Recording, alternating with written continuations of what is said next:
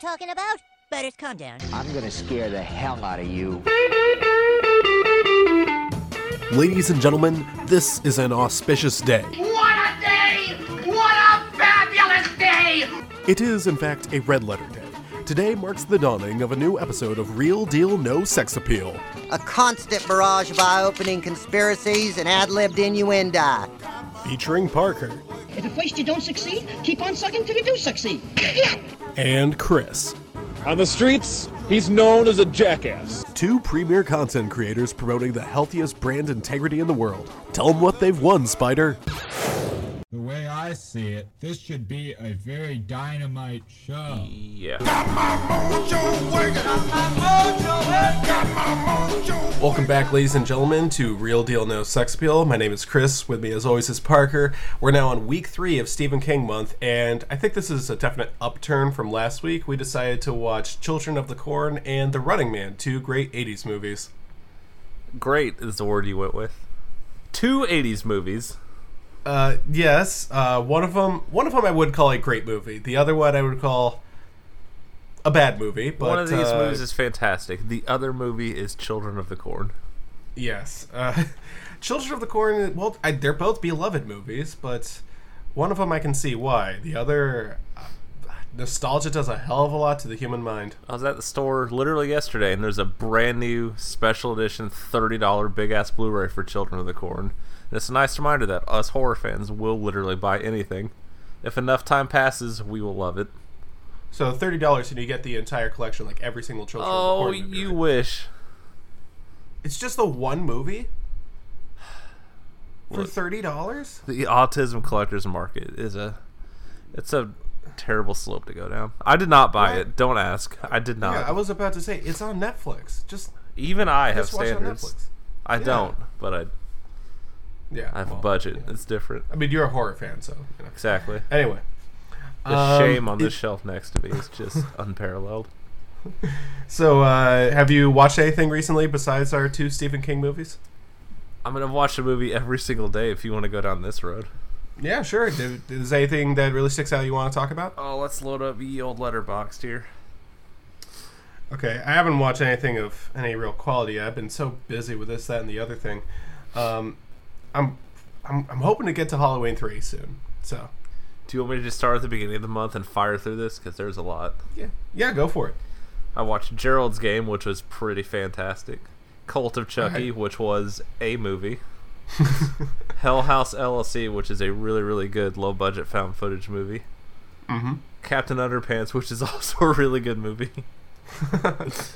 47 Meters Down, which you're fine. Don't bother. Mm-hmm. The Witch, which is still fantastic. Spoilers. Never heard of it. I hate you. Little Evil, which is the follow-up to Tucker and Dale vs. Evil, which is not very funny, which is depressing. Ooh. The original Child's Play, which holds up pretty well. Pretty decent. Yeah, I thought so. Session 9, which I've been supposed to watch forever, finally did. Pretty good. Loved Ones, same thing. Finally got around to it. Really good. Really fucked up. I was not expecting the horrible things that happened in it. Mm-hmm. The Babysitter, a new horror comedy from McG, which licked my balls. I hated. Was that the? Is that the one on Netflix? Yeah. I saw it. We didn't watch it. I hate his style and everything about it. Oh. And I also got to watch a little movie from this year called Wish Upon, where a teenage girl finds a box and a bunch of monkey's paw shit happens. It's real bad. So neither of us have got to see the movie that everyone's talking about yet, which we've all been planning to see it, but we just haven't got around to it. I am, of course, talking about Happy Death Day. I'm so mad. Hopefully soon. You know, I think you're right. The way you described it's like, yeah, PG-13 horror movie that's basically Groundhog's Day. You got to see that one in a packed theater. I made the mistake of not realizing, it's PG-13. On a Friday night, I should probably buy these tickets earlier. That's on me for falling asleep like an old man. I failed you. Shout out to a little trivia. I haven't seen it yet, but I do know this for a fact. In one of the teens' bedrooms, there's a Mystery Science Theater 3000, the movie poster. Oh, yes.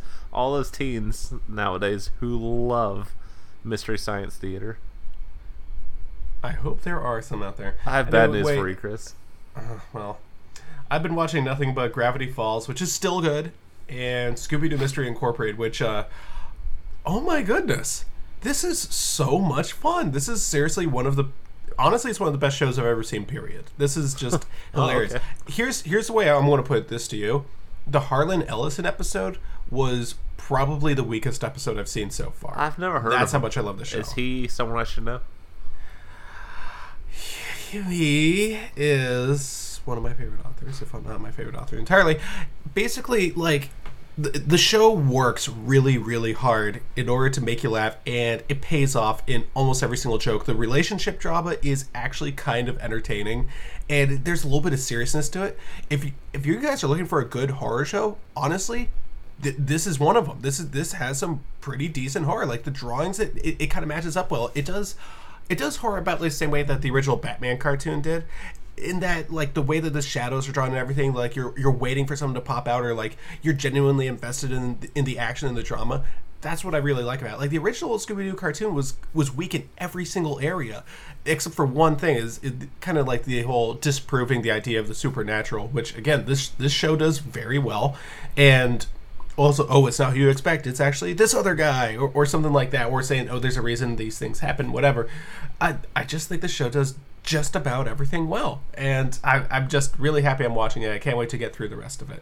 So that's me watching children's cartoons. So fuck, marry, kill for Scooby-Doo, Mystery Incorporated, the Terror Time song from the zombie movie, and the Johnny Bravo episode. Oh god. Okay. Oh my god. I can definitely come up with something like this. I know I'm stalling here. It's fine. Okay, well, the canonical answer, the real answer, the safe answer, because I'm like, okay, the real answer would be fuck the Johnny Bravo crossover, just correct. Because I'd have to marry Mystery Incorporated, and mercy killing for the Terror Time song. Are you telling, you did this just because you know that the guy who wrote and sang that song killed himself, right? Why would you do that to me? I was just hoping for an excuse for you to layer that song in, and then you just... Well, you just cut me so deep. Well, now that you know, the ghost is here. You cocksucker. I hate you. Yeah. Boy, you chose the three best things about Scooby-Doo. One might say the only good things. I would say that, because if you had gone with, like, oh, the casting for the live-action Scooby-Doo, I stay alive. It would have still been, yeah, that still would have been an easy kill for me, just because I don't care. Also, Velma's actress is way too hot for her voice. That's a big deal to me. I don't know. It's like I judge people based on their voices sometimes. But Freddie Prinze Jr. is Fred. I mean, come on. I hope you don't judge me based on my voice. I do as a positive judge. I like your voice. No, I like your voice. It's real good. I'm a product of my environment. Yeah, I'm talking about product of the environment, man. I don't know what I'm talking about. Yo, man. Anyway, so Children of the Corn. Gentlemen, behold! Corn! Oh, well, hey. You know, this is pretty nice. Yeah, and I am kind of hungry. Good! Then let the mating begin! Okay. Moving on to the Running Man. Classic. Good enough to apparently inspire 6 or 7 sequels at this point? I don't understand why this one. It fucking blows my mind of all the properties. Like, no, I should keep making these. Make 8 more of them. Oh, yeah, well, Friday the 13th. Well, people keep seeing that in theaters for some reason. That's you have 4 decades of Stephen King to pick from. Be like, nah, man, we're just going to reboot Children of the Corn for sci-fi. Like, in what world? How many pages is it? Like, 20, maybe? I don't even remember. But, you know, okay, tell you what. Let's start off with this. The original short story, Children of the Corn, I thought it was pretty good. One of the things I keep mentioning this, especially for Stephen King Month, and especially for you, is that this story and a whole bunch of other Stephen King works were a really strong influence on the very first Silent Hill game. And Honestly, it's pretty subtle for a lot of them. Some of the stuff is a little bit more overt. There's a street named Bachman Street, obviously after Richard Bachman. But there's like these little things in the Stephen King stories that just come into the first Silent Hill novel, or Silent Hill movie, not movie, game, damn it. And oh man, I should make you watch the first Silent Hill movie. Come on, I like this series. Anyway, one of the things that really got me, it was very obvious, is I played Silent Hill first and then I read Children of the Corn, is, have you ever read the story? Years and years ago. Okay, well, I'll refresh your memory. The female character, the lead female, she gets killed. She gets dead as fuck. She gets crucified on a cross of corn with, like, barbed wire, and her eyes are plucked out. That is a scene from the very first Silent Hill, and that's not a spoiler. That's one of the very first scenes in the game. That sounds like that'd be a really cool way to end the movie, and not the Disney-ass horse shit we'll get later. Oh, well, we'll get to that when we get to that. Now, as much as I do enjoy a whole lot of that story, because it's one of the very first Stephen King stories that I read where I was like, this is actually a little bit scary. It's just some of the way that he describes some of the things. I don't know that it created a creepy or unsettling atmosphere, but that whole thing being crucified with barbed wire, your eyes plucked out, that is scary imagery. That's hey, shout out to Stephen King. You did something right for a change. But I have to admit, I didn't like the way that the couple was constantly arguing. They were always bickering. I was just like, these two are going to get married or are married or were married or whatever. I don't even remember. It's just, I just hated them as a couple. It's just like, oh, geez, these two. I mean, I don't care if it's a realistic portrayal of relationships or whatever. They're just so unlikable characters. And the actual ending of the story, it's like, after, you know, the whole crucifixion thing, after that, it's just, it's obviously better than the movie, but it still wasn't very good as far as I was concerned. Are you telling me there's a Stephen King story that has an unsatisfying ending? Hard to believe, I'm sure, but yeah. Anyway, so let's start off this movie, and the first thing that I'm reminded of when I'm watching this is, well, actually, it'd be the second thing. I'll tell you what the real first thing is. The narrator is a kid named Job. Already terrible name, hate him, and the way that he talks, he just talks like a complete tool. She's like, that's the first takeaway you had.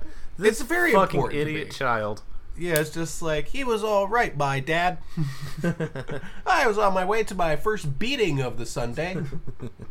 You see all the kids. It starts off with all the kids murdering all the adults in the town. I have to admit, wasn't gory enough. Oh, absolutely not, but shit. Was this supposed to be PG or something? What year was this? 1984. Yeah, I think by that point already the MPAA was already getting real sick of these old slasher movies. Yeah, it did not take long after that first Friday the 13th for shit to get turned around real quick.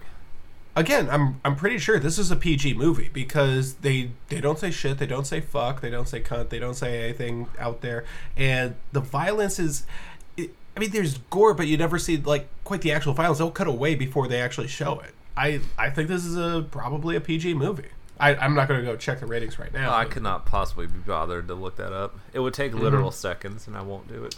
Yeah, it's really not important. Anyway, well, I don't like Job anyway. It's just, the way he talks. And, like, it's like, oh, what would you like, Job? And he was just like, same as always, a strawberry shake. It's just, shut up. I don't know, a little something like that. And he takes out his straw. You use a straw with a milkshake, young man. Anyway, they get killed. And then the movie has its first jump scare. Boy, you just kind of breeze past it. That's the good part of the movie. Like, this movie peaks. Good? Is anything else better? No, but... Is that not the peak of the movie? Is a bunch of children murdering people? Yeah, but I don't know why they were doing... Well, maybe that... I guess it kind of adds to it, I guess. You see Isaac looking in the window. I have to admit... Okay, so I told Alex... I watched it with Alex, of course. And I told Alex, it's just like, okay, so I want you to keep an eye on this guy, Isaac. He was in his mid-20s when he played this role. Yeah, boy, watching it in HD for the first time, he has an old-ass face, and it made me incredibly uncomfortable the entire time. So as soon as it zoomed in, she's like, oh, okay, what's up with that? As soon as it zoomed in on his face, she was like, oh, wow. What is this man-boy monster? I hate it. We're just picking out this kid for his appearances. He wasn't a kid. Yeah, he was older than I am, I think. Either way, he does have a creepy face, but he does a boy, does he do a job in this movie. I don't know if it was a good job or a bad job, but boy, he does a job. You can say that about a lot of the characters. Like, you are performing, and I'm happy for you. Well, again, I do have something to say about that. But moving on, we'll get to the very first jump scare. We see a pair of female legs walking down a corridor 3 years after this in a completely different town towards this guy. She reaches into a drawer, opens it up, takes something out, and blows a party favor in this guy's face. That's your jump scare. This movie's really good, you guys. It's a horror classic. They keep doing shit like that. It's terrible. It's weird how, like, Stephen King, master of horror, can't even do a jump scare correctly. It's like, okay, yeah, probably he didn't write the screenplay or anything, but I'm sure someone could have interpreted that in a better way. Now, I will say this actually did lead to my, for real, at least one of my favorite scenes of the movie. When Linda Hamilton starts singing that song to her fiancé, that is the most adorable thing I have ever seen. She, you know, Linda Hamilton is a damn good actress. She really seems like someone who is soon to be married. She really seems like she's in love with this guy. Now, this is really difficult because this guy doesn't seem like he's in love with anything. This guy has no personality. He's just like, I think his entire personality is tired. He's just so put out that he has to go back and, what is he, an internship at a fucking hospital or something? Is that where he's something going? Like that. But I like that song and the way she sings and dances to it. It's just like, it's not even trying to be sexy. She's just trying to be goofy and entertaining. And boy, she does a really good job of it. Look, I've never had human-female relations, but if one was ever on top of me and then a housekeeper banged on the door and I went, yeah, I'll be out in a minute, and then went to take a shower, I feel like that might be a deal breaker. He just fucking pushed her off like, alright, sure, we're gonna hit the road. We're gonna get to Nebraska. I will say this, Alex did notice this. There's no reason for the maid to be knocking on their door. They moved the sign to say do not disturb. Why did she knock on? When does that ever stop them? That's a good point. What, are you gonna pay extra for late checkout just because you gotta fuck? Like, road handy. What are we doing? Oh, well. Anyway, you know, I like Linda Hamilton so much in this movie, I could watch her in, say, another movie. Because, like, she was in it's a sci-fi movie. Don't do this. The RoboCop something? I don't know. I'm not moving on. So I'm not acknowledging this conversation's happening. Boy, one of these days I'm actually going to have to watch The Terminator. I'm kidding. I'm kidding. Okay. This is room spinning. Every Stephen King adaptation has at least one overactor, and this movie's overactor is whoever the kid is who plays Isaac, because oh my god, every single time that he's on screen I want to dial 911. Not because he was killing all the people in this town, not because he was indoctrinating all the other children, but because he steals every single scene he's in. I like that he talks in the old English too. Oh, that's so important too. Like, everyone else is just some normal dude in the 80s, and this kid's speaking fucking backwards. See, I guess it's a little bit early for me to bring this up, but we've all seen the South Park episode with the molestation infestation episode or whatever. I don't remember what it's called, but basically it's a parody of Children of the Corn. If you haven't, please watch that instead of Children of the Corn. I cannot stress that enough. Oh, yeah, very important. I have to admit, I saw that before I saw Children of the Corn. Same. But I spent like 10 years not knowing what Outlander was from. I thought it was a Mad Max reference, to be honest.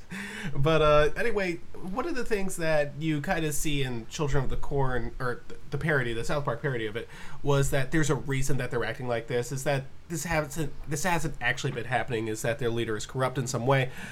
And at first, I thought that was what was going to happen with both the short story and the movie. I thought there was going to be like, Isaac is really like whatever, maybe he's trying to accrue power and he'll take over Nebraska for what that's worth. And or maybe he's just crazy. Maybe he's on hallucinogenics or something like that. As soon as you see him lighting those candles, you're like, oh no, he is genuine. He definitely believes in a corn god.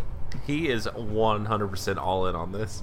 There's no ulterior motive. He just really, he truly is the vessel for the corn god. Which I will call him too, because he who walks behind the rose is a fucking mouthful. It is. That is not easy to say. That's at one point Job says it, and he says it's, he kind of just slurs it, and you're just like, who, what? A real catchy name, just like Freddy or Jason or Michael. Oh, he lost behind the rose. Isaac he goes up to the room and he says, "You have the gift of sight," and I'm just like, can we get this kid in more shit? You know, this guy, this kid can act. I don't know if he can act well, but can we get he acts diabolical man boy in more movies? Oh, I'm gonna make myself feel real bad by the end of this. I hope you know that. Well, you know, it's that's the thing is like I think he knew as soon as he got out of high school. I was like, yeah. Without everything I got going on, I'm probably going to have to be an actor. And I bet he had to work really hard to get this role, and he decided he would just give everything he had for it. Well, I know he didn't choose to look like this, but he chose this performance. So you know what? I don't feel as bad. But, I mean, what am I going to feel bad? Yeah, he's an overactor. He's hammy as shit. But to me, it's kind of a comparison to the Stephen King segment in Creepshow. It is definitely overacting. That's meaner than anything I said. Holy shit. No, well, okay. Okay, on the flip side, Stephen King's performance is objectively bad, but it's really entertaining. I think this performance is so weird. It's not really bad or good. That's not really the words I'd use to describe it, but it is very over the top, and it's much like the Stephen King segment. It is so much fun to watch. Like I said, he steals every single scene he's in, both in a good way and a bad way, but you want to see more of him. In fact, the next note I wrote down was, why isn't he in all the other sequels? Why would you watch those if Isaac's not in them? I know he's in 666. He comes back there. Now that's the only one I want to see. You say you want to see it. Like, you want me to call your bluff, which is interesting. And to credit to the actor, from what I hear, he's a really decent guy. Apparently, I think it was 9/11. Oh no! Made him. I have to. Did you look this up in the trivia or whatever? No, but you just casually dropped 9/11 and just children. No, but I casually dropped 9/11 here. So he was an actor and stuff up until September 11th, 2001, and he said that he realized, with everything going on in the world, his talents would be better served educating children than acting as them. So he became a teacher. Yeah, last time he educated children, they murdered every adult in the town. So you know what? Oh my god, that would have been pretty funny. All right, I don't even know why I didn't even go with that joke. But yeah, he became a teacher, and speaking as a teacher, I just, I really respect that move. Basically, what I'm saying is, I'm a lot like this famous Hollywood actor. So moving on, there is kind of a. Hey, what if I told you that Isaac played Cousin It in the 2 Addams Family movies? Because I just learned that right now, and I need to lay down. That isn't that kind of sad, This kid's a really good actor, and all they did was they just slapped a giant hair costume on him and had him go me into like a microphone. I mean, it's good work if you can get it. Is it good work? Is he being paid enough for this? I hope he was. I mean, the only other movie he's done that I've heard of is the Tower of Terror movie. You would have heard of that. Steve Guttenberg and young Kirsten Dunst. That's it. Man, I wonder, has Steve Guttenberg ever made a good movie? How dare you? No. See? Absolutely not. Anyway, the 80s are a trash decade. We'll get to that. But the movie basically operates under this premise that Isaac, who very charismatic, I really like it, is being influenced by He Who Walks Beyond the Rose, some sort of corn, god, demon, whatever. And this, in turn, is influencing the rest of the children in the town. It's an interesting idea, but it would really only work if these were adults. Now, follow me here. The kids in general, kids in life, are very easily influenced. We know this. I mean, kids watch Barney the Dinosaur, for crying out loud, but kids are also remarkably dim-witted. Sorry, kids, if you're listening. And far more likely to obey someone older or physically bigger because, like, that's just a way that they see authority. So I know it sounds a little bit simplistic, and the story is at least partially a commentary that we shouldn't take the words of a charismatic religious leader too seriously, but speaking as a teacher and a coach, it's just not that realistic. So I don't see why a 12-year-old such as Malachi, I'm just estimating ages here, would listen to a 10-year-old like Isaac. It just doesn't make sense to me. And, okay, I know it happens in the movie. At some point, Malachi, 12 years old, red hair, weird lips, overthrows Isaac. but it shouldn't take him 3 years. If you're on a playground and you're 12 years old, you're not going to be listening to a 10-year-old tell you what to do. It just doesn't work like that. Yeah, this movie does not have, one would say, any answers to any question you might have in it. It's like, why did everyone listen to him? Oh, he was a preacher, so they listened to him. What? Next scene. Doesn't matter. Yeah, it's a terrible explanation. And to me, this is what is...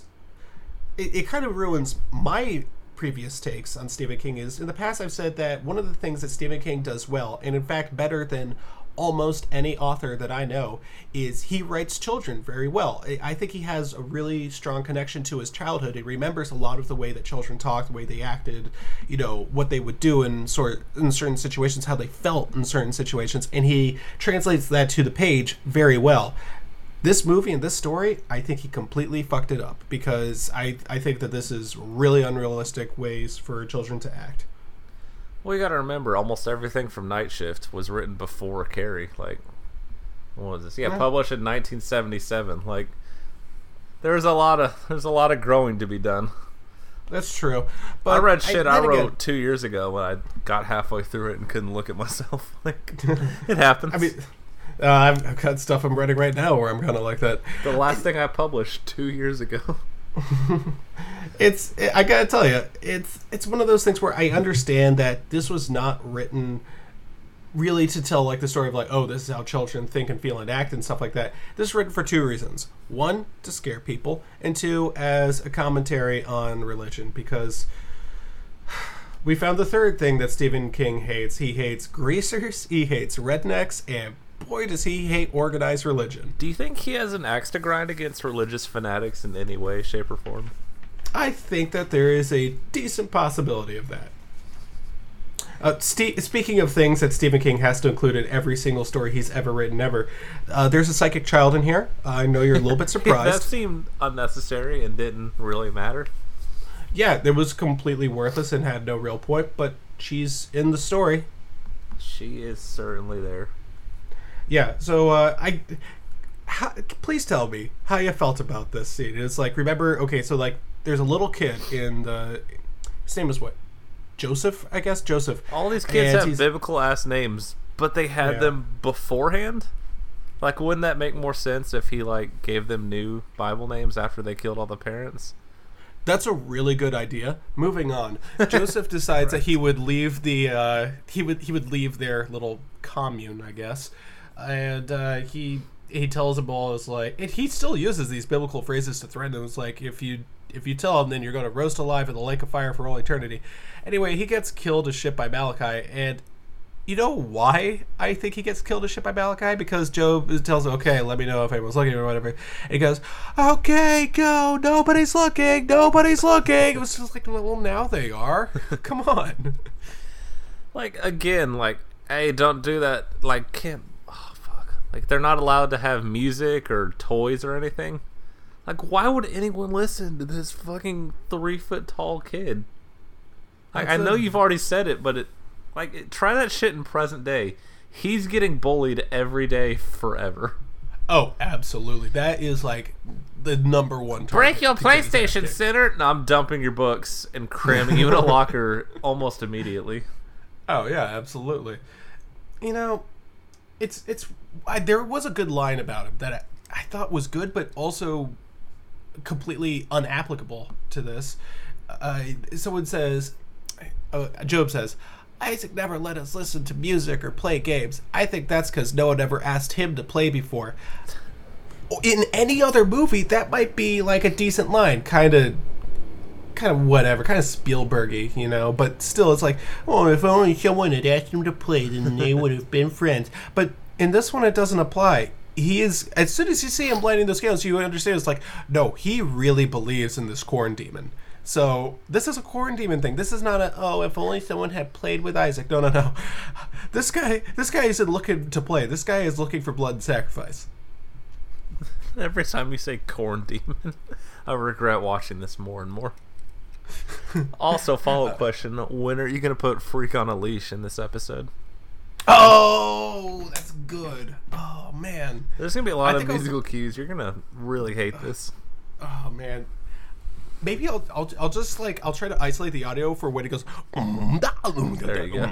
Where he's like trying to like Hakapaloogie. I'll just like put it over like whenever you're talking. And with me as always is my friend, Monkey. And then we could tie it back to Scooby-Doo and have the spooky pirate ghost adventure with Corn. Oh, it all connects. Well, moving on. Pirate ghost? I don't want to talk about this movie, can you tell? Nothing happens. No, I got stuff to say here. So like Joseph is trying to escape, right? And the Corns all surrounding him, but they're playing that music like, oh, it's like the music's totally inappropriate the entire movie. They, it's like really like that song because they play it apparently. Times.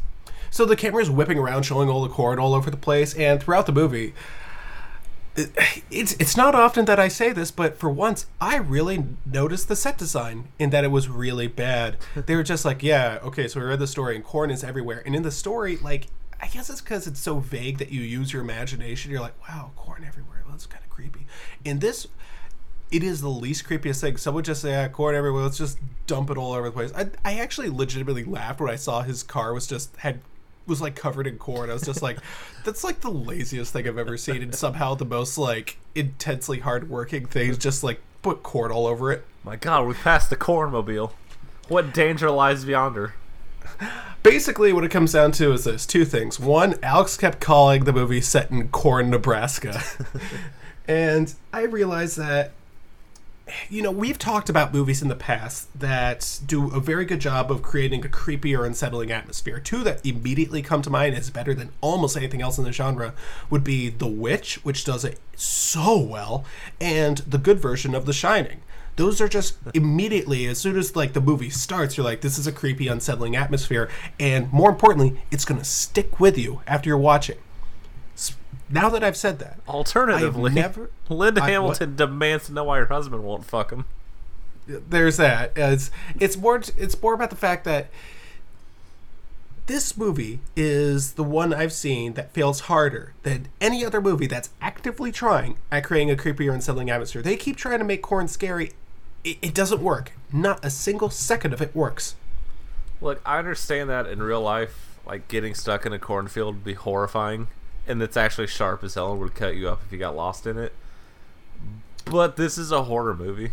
You know what, dude? That'd be I'm not on a fucking haunted hayride right now. Oh like, my God. You gotta do better.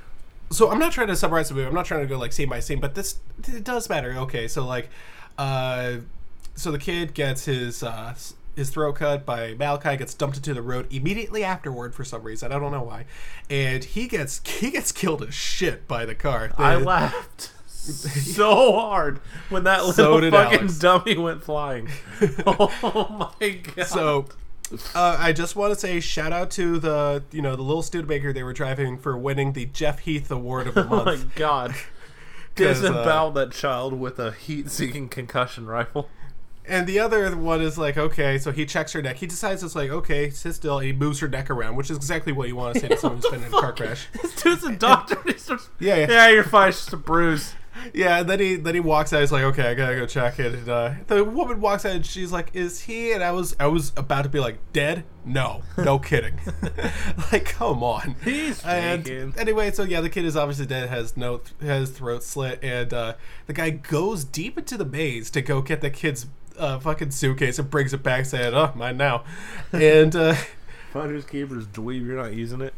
Yeah. Oh, by the way, throughout the entire movie, they're just shitting on religion entirely. Like, opening up to it, they were shitting on this one of those radio preachers, there's no room for the fornicators, which I will admit that's actually a really good scene because A, fuck those guys, and B, it's another cute Linda Hamilton scene. It's just another one of those that's something that, you know, a soon-to-be married couple would do.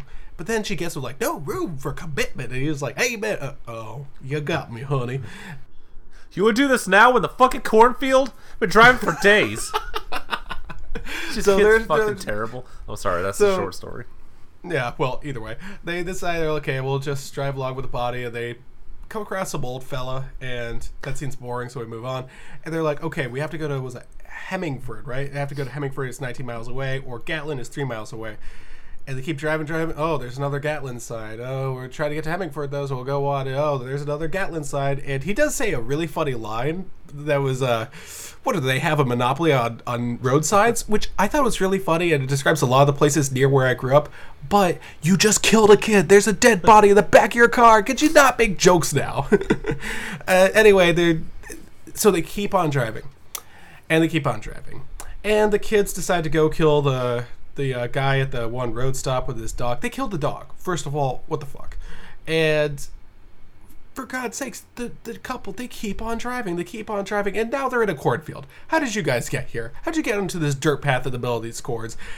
The guy, whoever's driving the car sucks at driving. And you're just so bored. You're like, oh my God, would something happen? And they finally get out of the corn maze. You're just like, oh, finally. Now we can, oh, God damn it. They're right back where they started. Just like, what is this movie doing to me? How much longer do I have? The second act of this movie is eternal.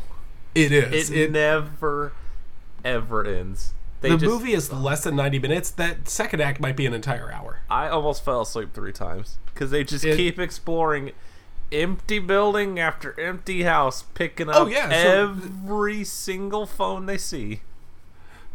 It really bugs me because, they're like, okay, fine, we'll just go to Gatlin. Who cares? And, boy, did they say Gatlin 100 fucking times or what, by the way? Oh, okay, Gatlin, trying to get to Gatlin. All these Gatlin signs. Hey, guess what? This movie wouldn't happen if they just didn't have fucked up signs. These kids are idiots. What? This movie definitely wouldn't happen if it was...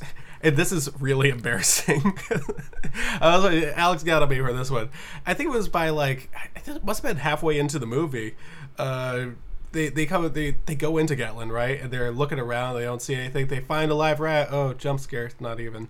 And they decide to leave. They're like, they go in there. They find the 3 kids. The kids run away. They chase after. They can't find them. But they're just like, oh, let's just go to Hemingford. It was like, you went here for nothing. Oh, God. Well, let's just go to the next town over with this child's corpse in our trunk. Anyway, so they come across some old-style house. And the guy decides he wants to go into this one for no real reason. And... I think at that point is what I realized. I was just like, hey, I just realized this movie isn't set in Maine. I was like, wait, did Stephen King actually write this? You know he wrote it because his name is as big as the fucking title card on the credits. I think it's a little bit bigger. Anyway, I just realized we missed the part that made me turn on this movie entirely. Right after they hit the kid and he's like, all right, just lay down. And there's like a 2-minute long stalking scene. And there's a jump scare, and she wakes up. I was fucking out. You throw a dream sequence into this goddamn movie, done. It was so lazy. Done. It was so lazy. Like, the kid sits up, and fuck that. If it's not an Elm Street movie, and you throw a dream sequence in just so you can have a jump scare, we're done. Do better. Anyway, so we see those kids dressed up playing Monopoly, and I think I've said in the past that... a lot of Stephen King adaptations have really good child performances. I think specifically of Stand By Me.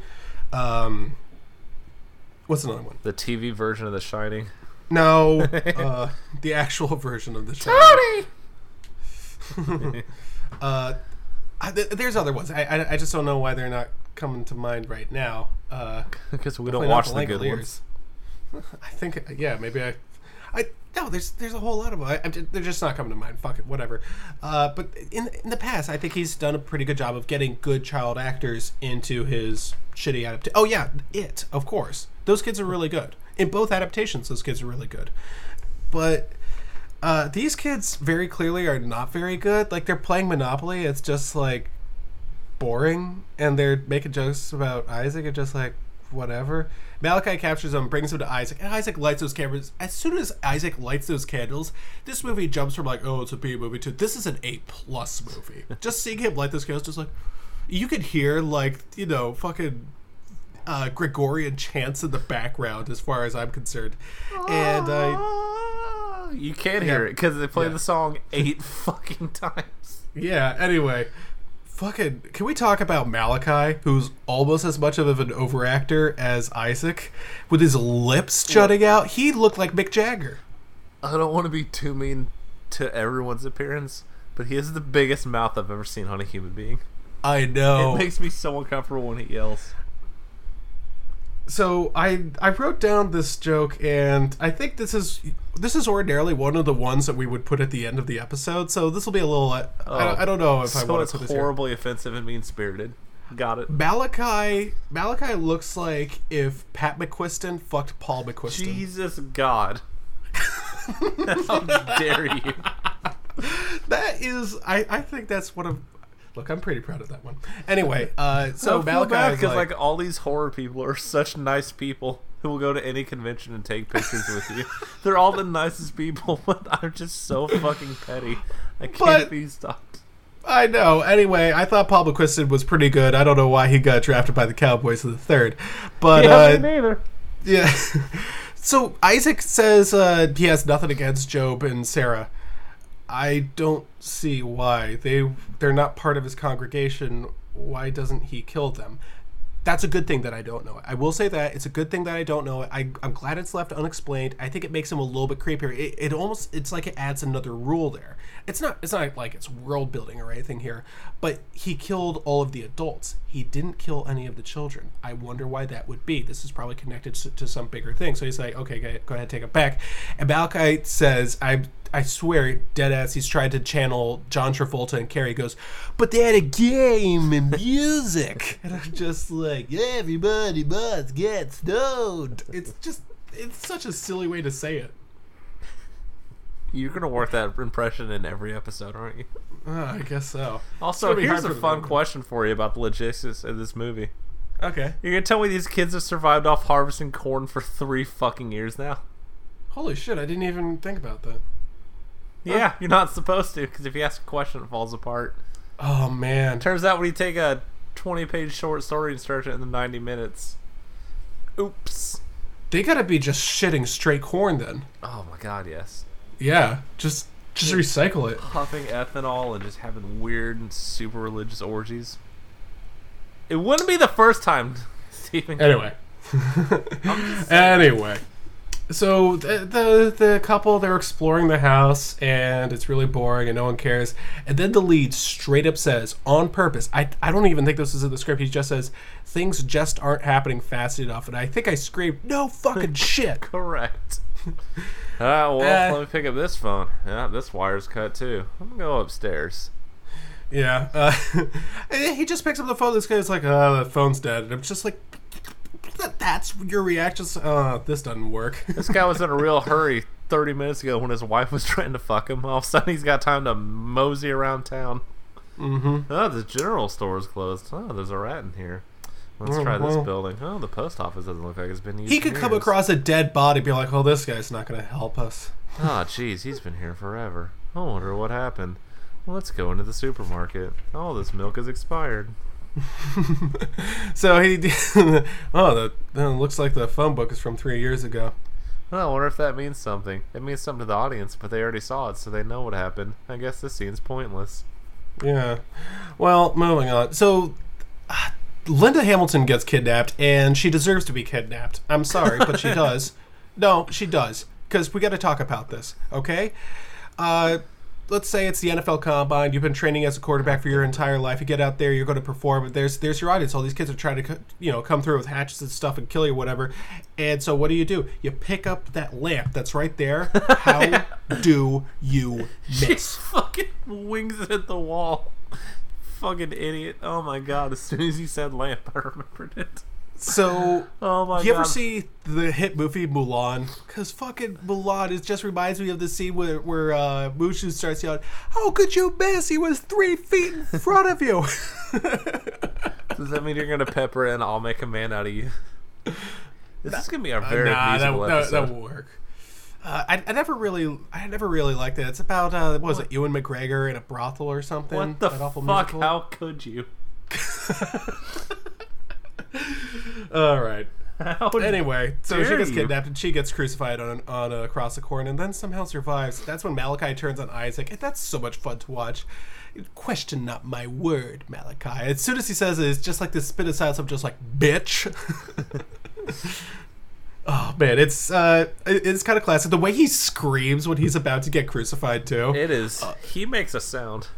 Boy, he is trying real hard, and I like that.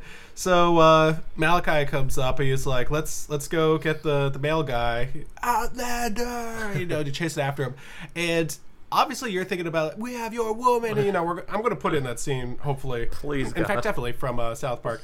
But there's one little scene in here, and I will admit, I saw the Nostalgia Critic review of this. This is the scene that I noticed it, he does it too. No. This is what we're talking about, because I don't know if you noticed it, and it's really important to me.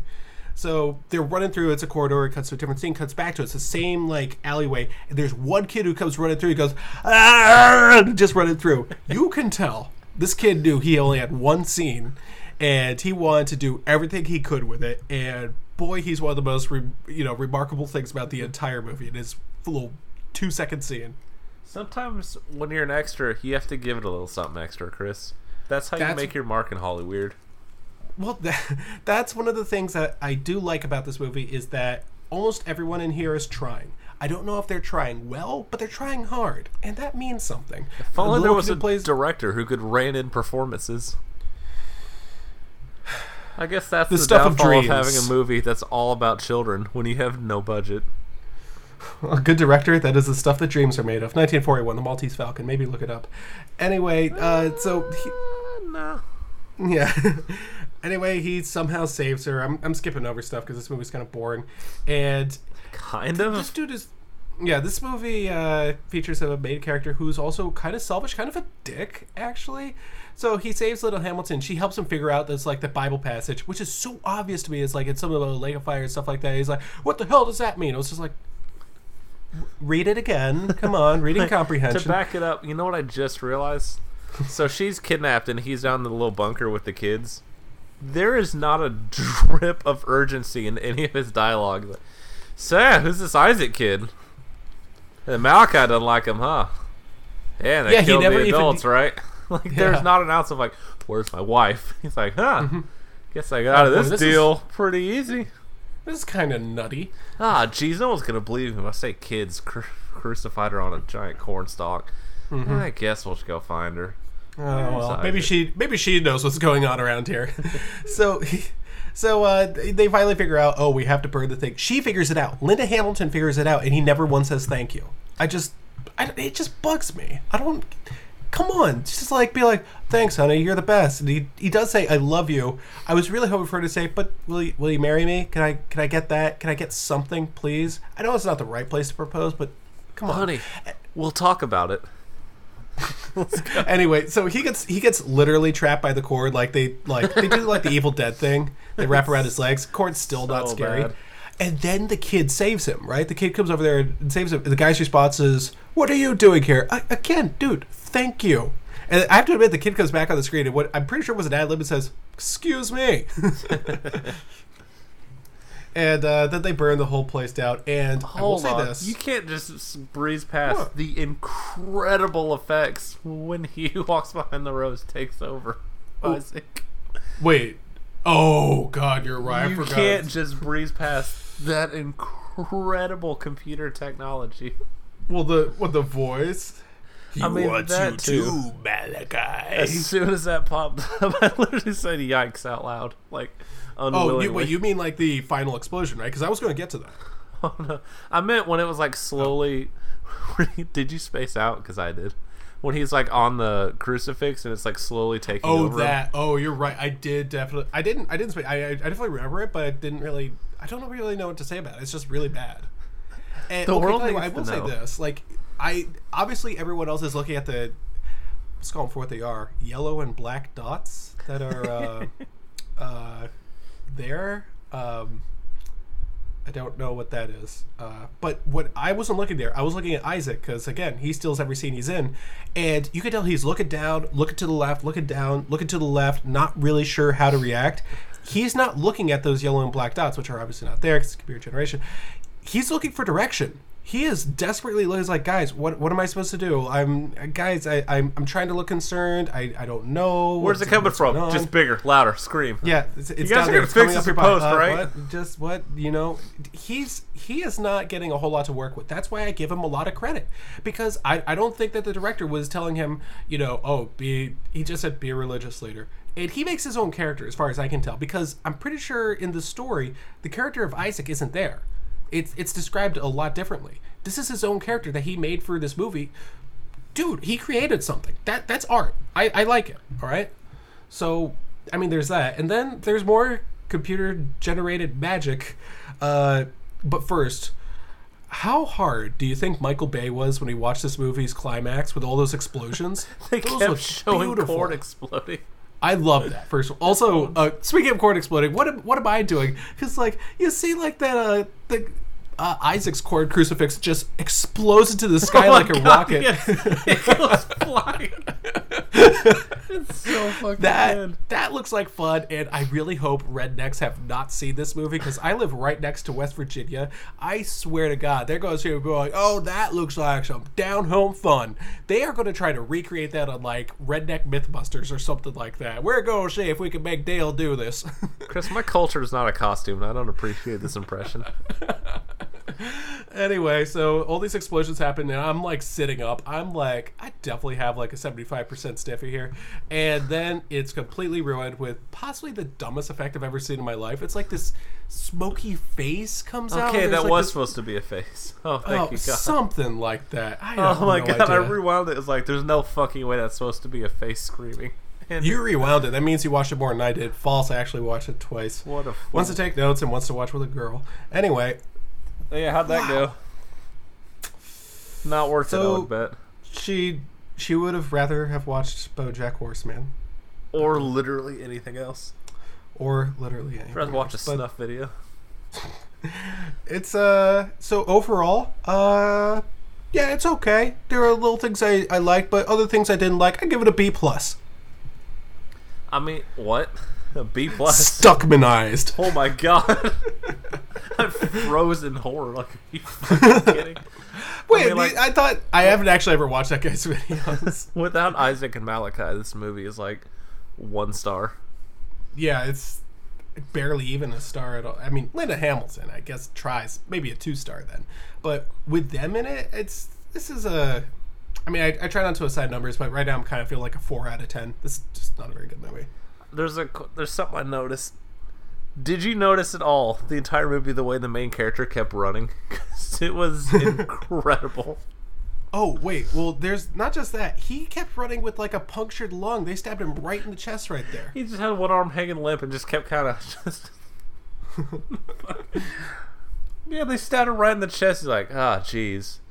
Yeah, so this Isaac fella sounds like bad news. Hey, kids.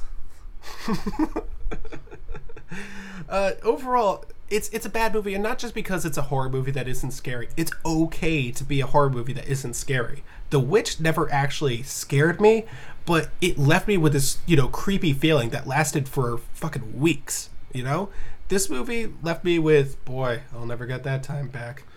It's never scary, it's never creepy, and it doesn't make me think about religion. Although it was so obvious with it too. And what he keeps saying is like, "What did you rewrite the whole thing, or just the parts that suit your needs?" Or is like, or talking about that cord crucifix that they find in the kid's suitcase. Is like, I think it's revolting, making fun of the preacher, and all the very obvious stuff about, you know, a preacher leading his mass congregation on a murderous rampage.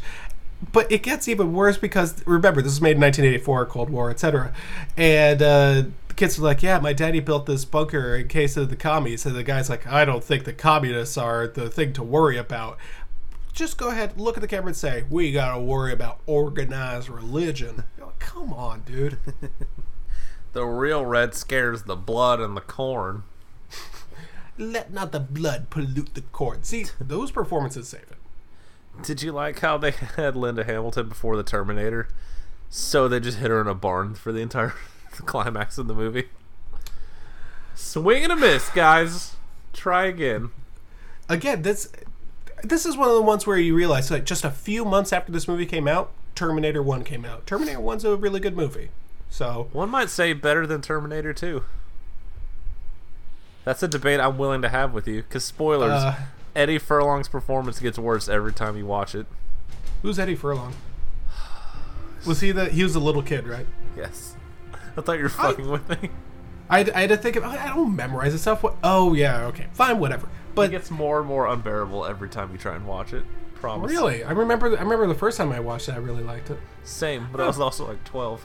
I also really don't need an excuse to go back and rewatch Terminator. Dude, that fucking scene where he takes out the shotgun, he reloads it just by twirling it around. Holy shit. Speaking of movies I wish I'd watched instead of Children of the Corn, any Terminator. Oh, man, Terminator 2 is so good. Genesis. Terminator 1 and Terminator 2 are very, very different movies. The thing about Terminator 1 is that it's more of a film noir, and it's a lot slower. It's definitely not as action-packed, and it's definitely not a bad thing. It's just its own style. So I think Terminator 2 had a little bit more mass appeal, but Terminator 1 is, by the way, based off a Harlan Ellison story. Who? Oh, the Scooby-Doo guy. Cool. By the way, did you like the very attempt at cool carry moment in the back of the car at the very end of the movie? Oh yeah, what the fuck was up with that? So I have to admit, yeah, even Alex was just like hours after it ended, she was just like, so they just knock her out and just leave her in the car and they walk away? I only brought it up because I wanted to remind you that she just hits her with the door and he looks at her and goes, "Oh boy, she's unconscious." It's one of the worst endings in any movie ever. And they walk off with their kids that they've adopted. He's like, "I didn't want to fuck you 45 minutes ago, but now we're going to adopt these children and live together." And then credits roll. The end, everybody. Fucking A+. It is one of the very worst endings. And it's the worst part about the ending is it just ends. It's just the end, no refunds. So at that point, I was like, all right, fine. After that awesome fucking practical, that CGI effect. Like, if that's what your monster looks like, maybe pull a Jaws, do it off screen. Like, you got a final cut. It's your movie. That's one of the things where if they had kept him off screen for perhaps the entire movie, it might have been a little bit better because you never actually see He Who Walks Behind the Rose. So you're kind of constantly guessing whether he exists or whether, Isaac's just insane or whatever. Yeah, like if it looks that shitty, just make it ambiguous. Don't be like, oh no, there actually are demons. And also, it's whatever this CGI yellow lava is. Enjoy. Mm-hmm. Now, we're going to move on to our next movie, and first I want to ask you a very important question. Who is Paula Abdul? Well, she had a really good duet with this cartoon cat. It was a really important song in my childhood. I genuinely don't know what you're talking about. That's fine. There's no need to look it up or add it to the episode. She sang with Tom from Tom and Jerry or something? Come on. If it was a different animal, I'm going to be so upset. I didn't have time to Google it. Hang on. Look, I don't give a fuck. But anyway, all I know is that apparently she was on American Idol, right? I ask this because every single time I look up our next movie, The Running Man, I keep seeing the stuff about the dancers in that movie. They were choreographed by Paula Abdul. I put it to you that if you had cut out every single scene with the dancers, the movie would not only be no different, but it would probably be a little bit better. Yeah, they cut to them 47 times in a movie with Arnold Schwarzenegger fighting giant monster men to the death. It was just so worthless. I understand, I guess, why they're there, but boy, no one cares. No one cares at all. It was... I couldn't possibly care about them. I will say this is I kind of knew about The Running Man before. It was one of the big Schwarzenegger movies I had never seen, along with like the Terminator, Predator, Commando. What the fuck is happening? I'm just kidding. And Last Action Hero. Get my MC Scat Cat reference. Look MC Scat Cat. That's the name of the cartoon cat Paula Abdul sings with.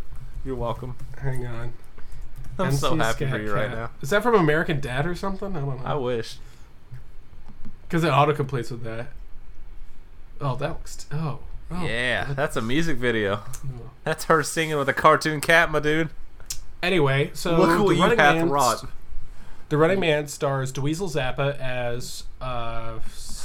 Ben Richards. Get it out of your system. They live in... Oh, I saw Richard Dawson. I thought it was Rosario Dawson. I was like, what?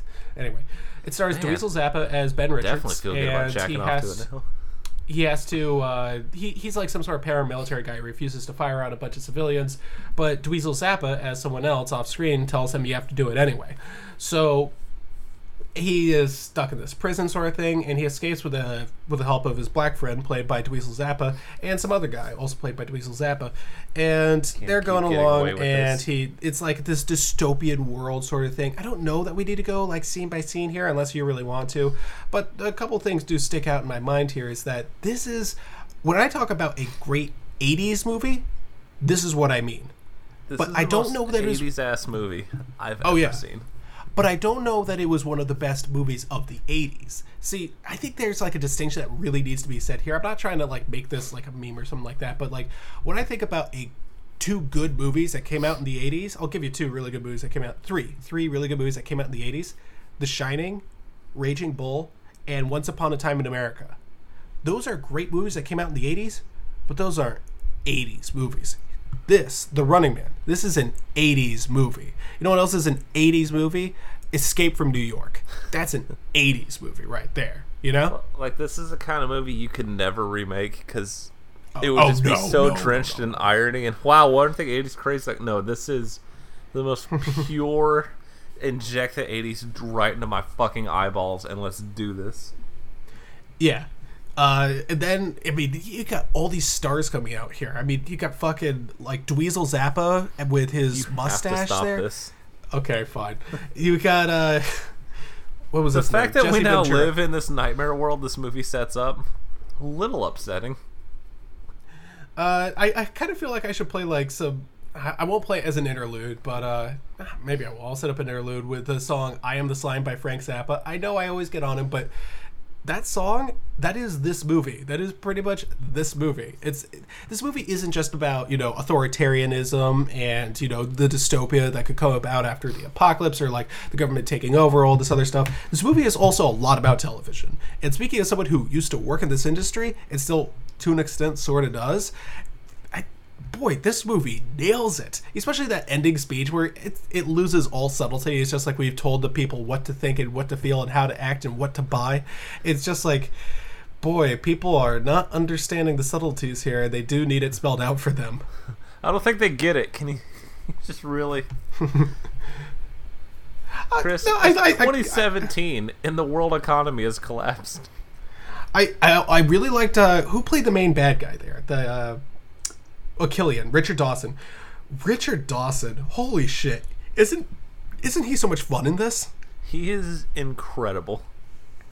Like, the best part about him is that he really does the exact same sort of thing that TV stars do, is he'll act nice to you or act in a certain way to you in public, but in private, he's a completely different guy. And really, the scene that sold it for me is the way he acts to that janitor. Like, he steps on that mop or whatever. He's like, hey, no, you're doing a great job. The floors look great. As soon as he gets into the elevator, he's like, no, you got to fire him. That is the way that these TV stars act, is as soon as you get in public, you got to maintain that persona, you know? Apparently... they had to cut down his scenes a whole bunch because the test audiences loved him so much that they got upset when he died at the end. And that is incredible. Oh, that's such a shame. See, there was another thing I was thinking of. Oh, jeez, I just lost my train of thought. I have to cut that. I wrote a small summary if you want to use it, BT Dubs, because this movie is bonkers. Go for it, then. Well, Chris, it's 2017 and the world economy has collapsed. Natural resources and oil are in short supply, and a police state divided into paramilitary zones rules with an iron fist. So clearly this is complete fiction and not a horrifying mirror to the hellscape we live in. Mm-hmm.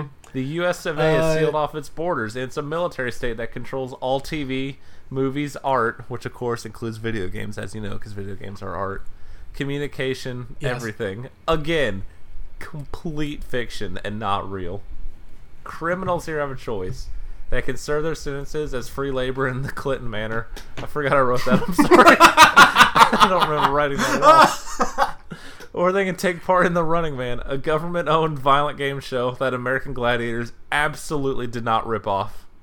Contestants run for freedom while being pursued by stalkers who are like 80s WWF gimmicks, but way, way better. Yeah. Meanwhile, Officer Ben Richards, regular cool American who's totally normal and not a giant Austrian, is framed for the massacre of unarmed civilians, captured and forced to appear. And then things get hella silly from there. Chris, your thoughts on this incredible movie? A+, moving on. Well, I have to admit that can we talk about Jesse Ventura real quick? Because we see him really early on, and he's got the mustache. And the question here is, was he dubbed by Patrick Warburton, or did he go on to dub Patrick Warburton? Because that's the same voice. That Jesse Ventura's luscious pipes are not his own. He is a man who has lived several lives investigating Blackwater in the Pentagon. For you just to throw it all away like that. Well, God bless him and his service and his mustache. Does he still have that mustache? Of course he does. Good, because otherwise I wouldn't like him anymore. He's also there at the beginning of the movie bald, doing but has long hair. It's incredible. He's also doing a workout program, and then they bring him back. I got really confused at one point. Wasn't he a former champion? I don't know, but yeah. Well, anyway, he's in there. One of the things that this movie does well, I don't know if this qualifies as world building, but I kind of think that it is. It's a lot of a show don't tell. Is oh yeah. So you're watching this movie, right? And you say, okay, Arnold Schwarzenegger, and he's in this dystopian game show, and he's gotta survive, right? And you immediately think the only way to survive is to kind of kill your way out. He kills the first stalker, the guy Sub-Zero, which leads to the great line. This is Sub-Zero, now plain zero. And you're like, boy, that doesn't make sense. I know, you could have just said, now just zero, and walked off. But Sub-Zero's below zero. So how does that work? Yeah, I did. This movie, either fucking, way. Yeah. All of his lines are horrendous, this movie. I love them. We joke about bad Arnold puns, but these are some of the worst. They don't make sense. Except for the worst that I wrote down. We'll get to that. Yeah. Oh yeah. I think that with the Sub-Zero one, they kill him and the audience is stunned silent. And I think if you were in the actual audience back in 1987 watched this movie, everyone in the crowd would be like, "Wait, what's the big deal? It's he killed this guy. It's Arnold. It's what he does." This movie makes it pretty clear that no, that's not supposed to happen. He wasn't supposed to kill that guy. This is outside the norms, and you can win this game without killing people. Immediately, I think it kind of characterizes him as more of an anti-hero than a real hero. He is willing to kill these people in order to get his way out, and I'm into it. I am totally into it. It's a better twist, because in most of Arnold's movies, it's oh yeah, he's a badass. But sometimes he's a straight villain, like in Terminator, or sometimes he's just a straight hero, Terminator 2. This is a little bit of an in-between. Another scene that really made me think about that is whoever that lead actress was. She was gorgeous, but I didn't really understand why she was in the movie. Lord, those dueling accents. I wanted to die. Yeah. Anyway, at one point, he says to her that she was just... It's something oh, they think that I slept with you or something like that. He's well, I could put an end to that right now. I could just strangle you in front of that camera. So it's why would you offer to do that? Don't do that. This movie has... He just says it so casual. It's I could just strangle you in front of the camera. And she's just no, kind of prefer you didn't. Also, regular and over. I'm so sorry. Cool opinions on women in this movie. Very normal. Oh, yeah. Definitely normal with all those dancers being... So regular. I don't know if I'm going to have to cut this joke, but was this movie made before women knew how to be sexy? Because that dance scene, it's just that very much is a scene where it's these women are trying to be sexy. And it's do you mean that how they dance the women do in Space Mutiny when they're on ship? That was exactly what I was thinking. How do you do this? It is so... I'm so happy I found my soulmate, and it's someone I don't want to sleep with. Thank you so much. Lucky you. I'll never fuck. Like a bowl full of jelly. Oh, Christmas came early to Santa. So I wish I was watching Space Mutiny. I'm gonna have to watch that episode after this. Now, thanks a lot. You just improved my night, because that's a great episode. So we completely skipped over it. It's completely my fault. So this is before he gets on the Running Man. He's trying to escape the country, and he finds her, and. He's yes, give me a Hawaiian shirt and we'll just take a plane out of here. That Hawaiian shirt is so beautiful on Arnold. And she's oh, I'm going to puke. He's go ahead on this shirt. No one would notice. You know what else is beautiful on him? That beard. That awoke something deep within my soul that made me question myself for a while.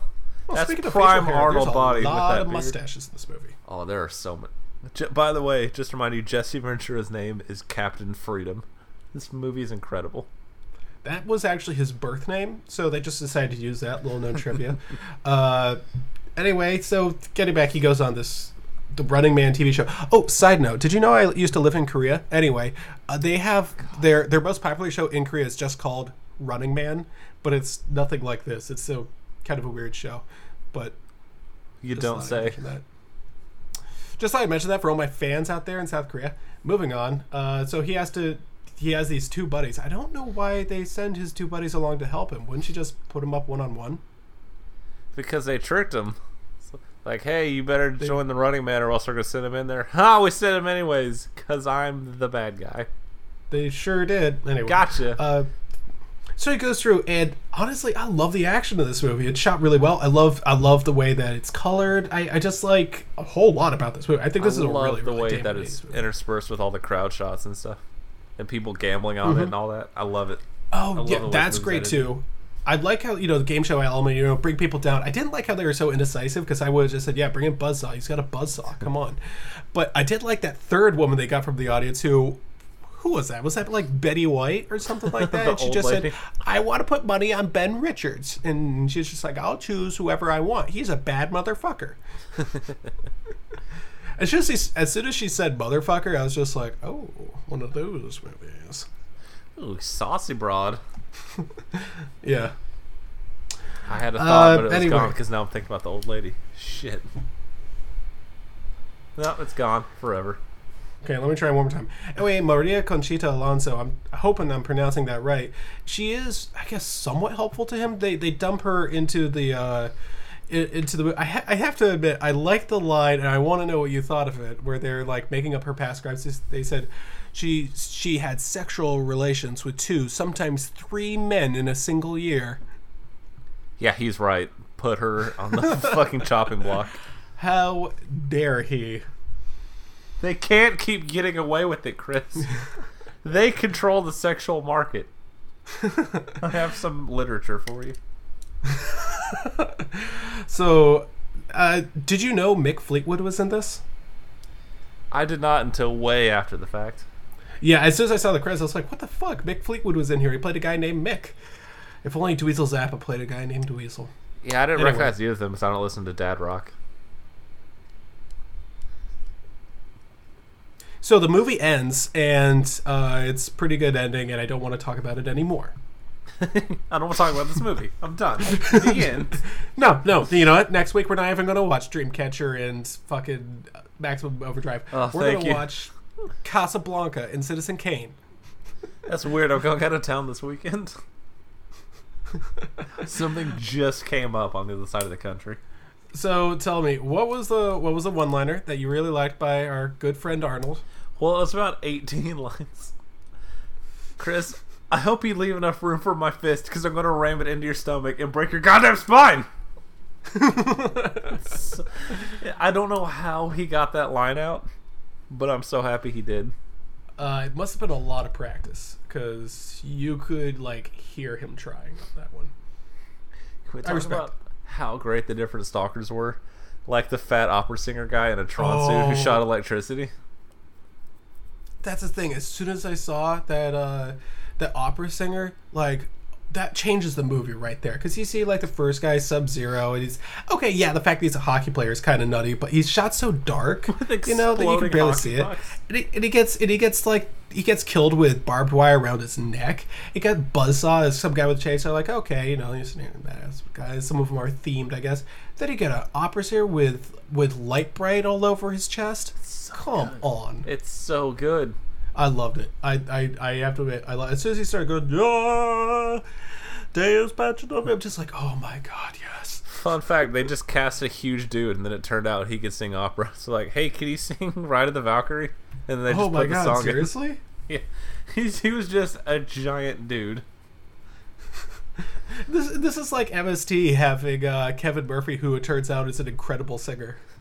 Movie magic truly is a wonderful thing sometimes. Sometimes you get The Running Man, a movie that can never ever be duplicated. Oh, we'll never make something this earnest and also insane ever again. Yeah, you know, you say that, but I'm concerned. I'm not saying that like a Hollywood executive is listening to this podcast or anything, but I have a feeling that someone's going to like watch this movie and be like, yeah, we could make that now. In the age of Donald Trump, they're just, come on. Someone's going to try it, you know? And they're just going to ruin the entire thing. Well, look, it's not like the media would ever like twist a narrative around to politicize deaths or anything. So my friend Benjamin Ghazi... my dear friend.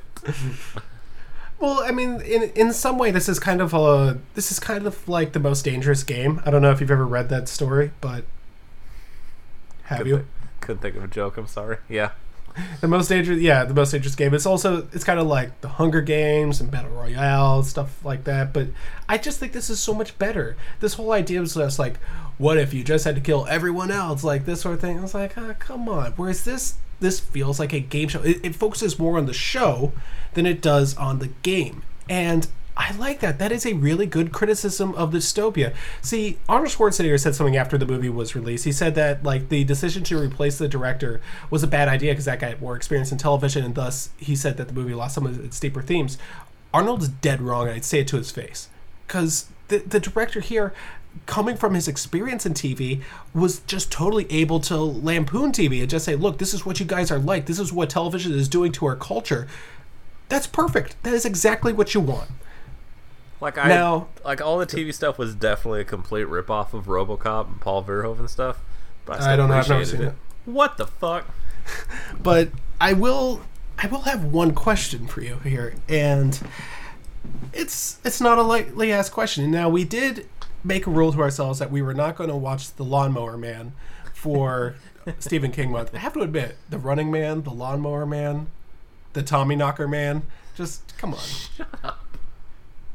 Don't bring the Tommy Knockers into this. We're having a good time. I couldn't think of a Tommy Knockers quote to put in here. But shocking is what it goes. So much good in that movie. Yeah. Anyway, we promised we wouldn't do The Lawnmower Man because it's really not a Stephen King work. They took the title and they decided to apply it to a completely unrelated movie, then slap Stephen King's name on it to make a few quick bucks. With this one, are we sure that Stephen King wrote this?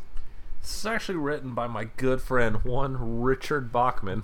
Oh, this is completely different. Who had a lot of great stories that were so good that when Stephen King submitted them, the publisher was like, yeah, no thanks. Just one a year for me. We're fine. We don't need this. So he made a pseudonym, and all of the stories are balls. Oh my god, I just looked it up. The book has a total of 101 chapters. That fuck is... you. Go fuck you. So that should have been the tell. Actually, I think this was the book that was the tell. Because it's funny, because by the time the movie came out, everyone knew that Richard Bachman was Stephen King, but they didn't know that when they were making it. Yeah, they definitely... Oh my god. The director was pretty happy. He was like, hey, we got a Stephen King movie for pretty cheap. You know how you could tell that it was actually Stephen King the whole time? Because at one point he makes his way to an airport in Derry, Maine. Oh god, that was probably it. It's like, wait a second. So someone who was just like, yeah, really big fan of Richard Bachman, you know? My cohort in Spooky, Richard Bachman. Oh, I can't stand this.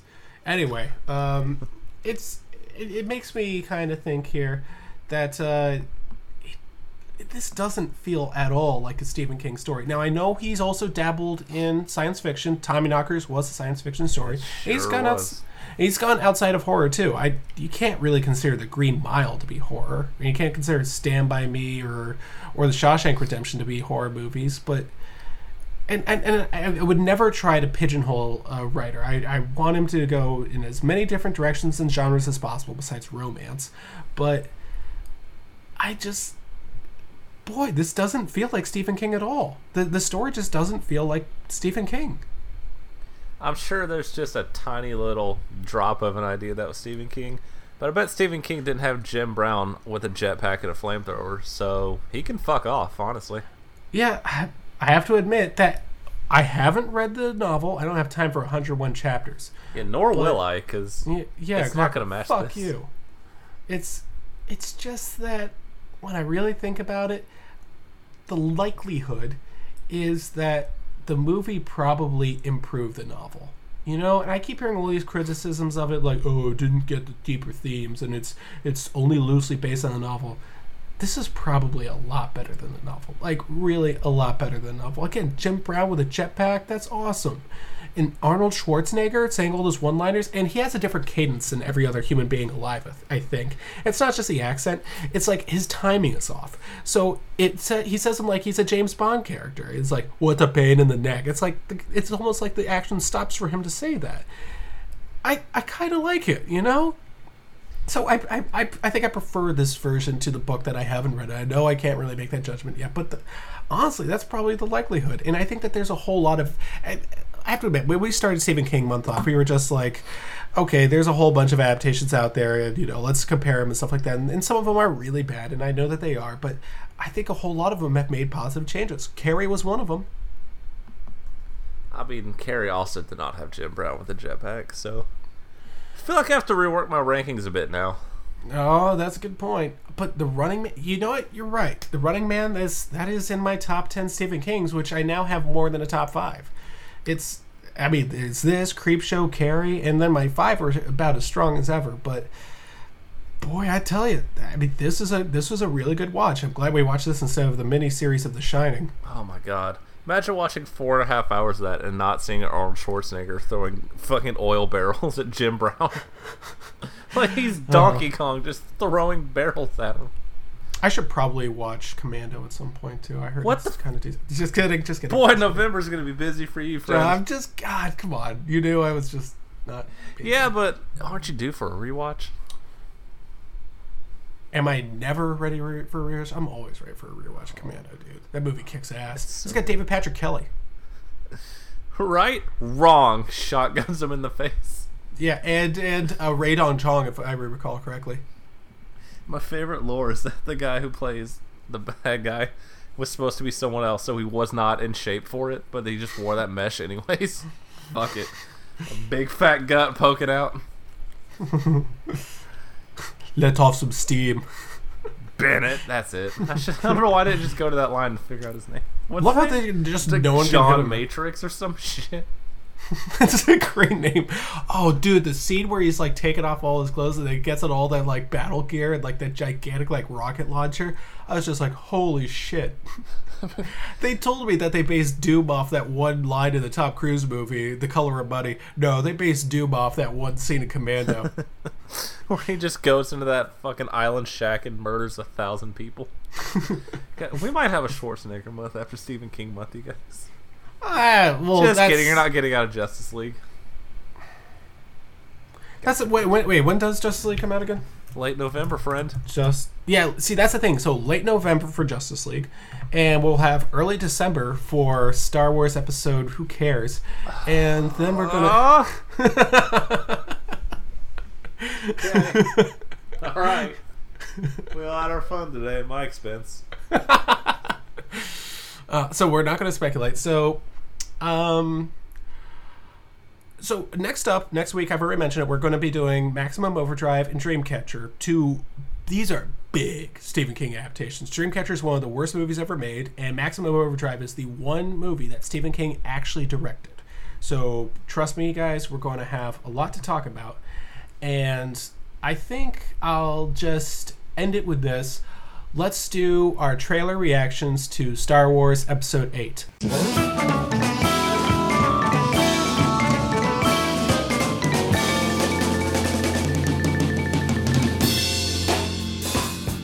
I'm gross and perverted.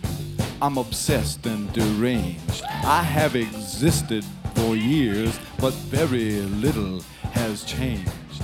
I'm the tool of the government and industry too, for I am destined to rule and regulate you. I may be vile and pernicious, but you can't look away. I make you think I'm delicious with the stuff that I say. I am the best you can get. Have you guessed me yet? Well, I'm the slime oozing out from your TV set. You will obey me while I lead you. and eat the garbage that I feed you until the day that we don't need you. Don't go for help, no one will heed you.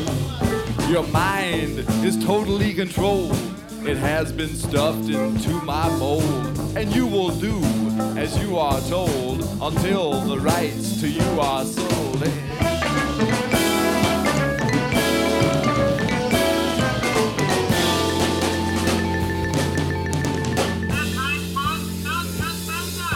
Well, I am the slide from the video, moving along on the living floor. I am the slide from the video, can't stop the slide.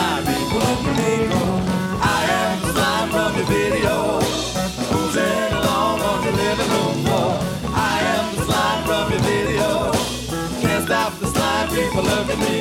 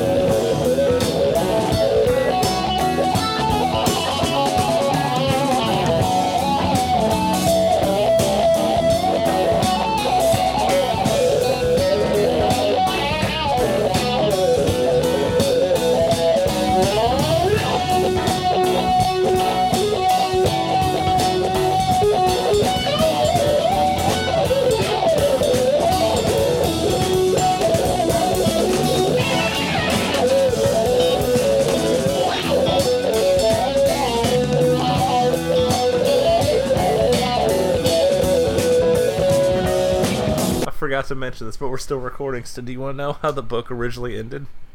Of Running Man? Yeah, sure. How did the book of The Running Man actually end? He agrees to be one of the stalkers, but he tricks them, you see, and then he hijacks a plane and crashes it into their tower in New York City. Oh, man. I can see why perhaps that would be in somewhat bad taste now. I'm not saying Richard Bachman predicted 9/11 and then mysteriously disappeared, but I'm not saying he didn't. Well, I mean, he predicted 9/11 and then he predicted all those school shootings. One might say he's one of the most influential authors of our time.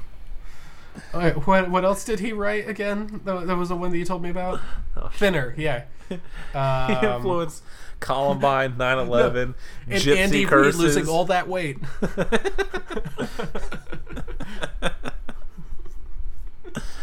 Oh boy, speaking of going after the credits, every word of that.